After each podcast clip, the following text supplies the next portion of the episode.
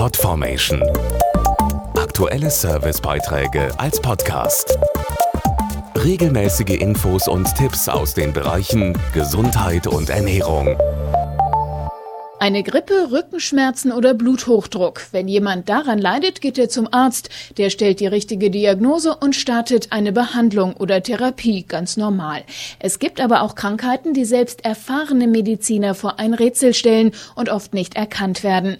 Die Rede ist von sogenannten seltenen Erkrankungen, die weltweit nur wenige Menschen betreffen. Und die sind dann oft doppelt bestraft, weil ohne eine Diagnose auch keine effektive Behandlung starten kann. Der Familienvater Gerald leidet schon sein Leben lang unter seltsamen Schmerzen. Er suchte viele verschiedene Ärzte auf, doch lange konnte ihm niemand helfen. Als ich auf die Welt kam und die ersten Jahre habe ich unter einem intensiven Brennen in den Händen, in den Füßen gelitten, Magenkrämpfe und kein Mensch wusste, was das im Grunde genommen ist. Einige Ärzte haben dann gesagt, ich würde simulieren und das war für mich ganz schwierig, Schmerzen zu haben. Später bekam Gerald Probleme mit den Nieren, sodass ihm seine Frau eine spenden musste. In der Klinik stellten die Ärzte dabei endlich die richtige Diagnose.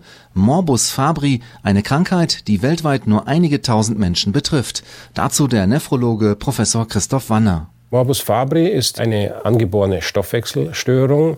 Für den einzelnen Patienten bedeutet es, dass im Stoffwechsel gewisse Produkte nicht gut abgebaut werden und sich im Körper ablagern. Und die wichtigen Organe, die Schaden nehmen können, sind zum Beispiel das Herz, die Nieren und das Gehirn. Einmal erkannt, kann Morbus Fabry gut behandelt werden. Entscheidend ist dabei ein bestimmtes Enzym, das die Betroffenen selbst nicht bilden können und stattdessen per Infusion erhalten.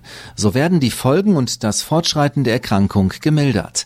Für Gerald ist das eine große Erleichterung, denn auch seine 11-jährige Tochter Geraldina ist von der Erbkrankheit betroffen. Am Anfang war es natürlich schrecklich zu erfahren, dass Fabry sozusagen in der Familie lag und wir haben alle gesagt, das ist einfach so. Wir haben Fabry und wir leben damit und wir können es nicht ändern.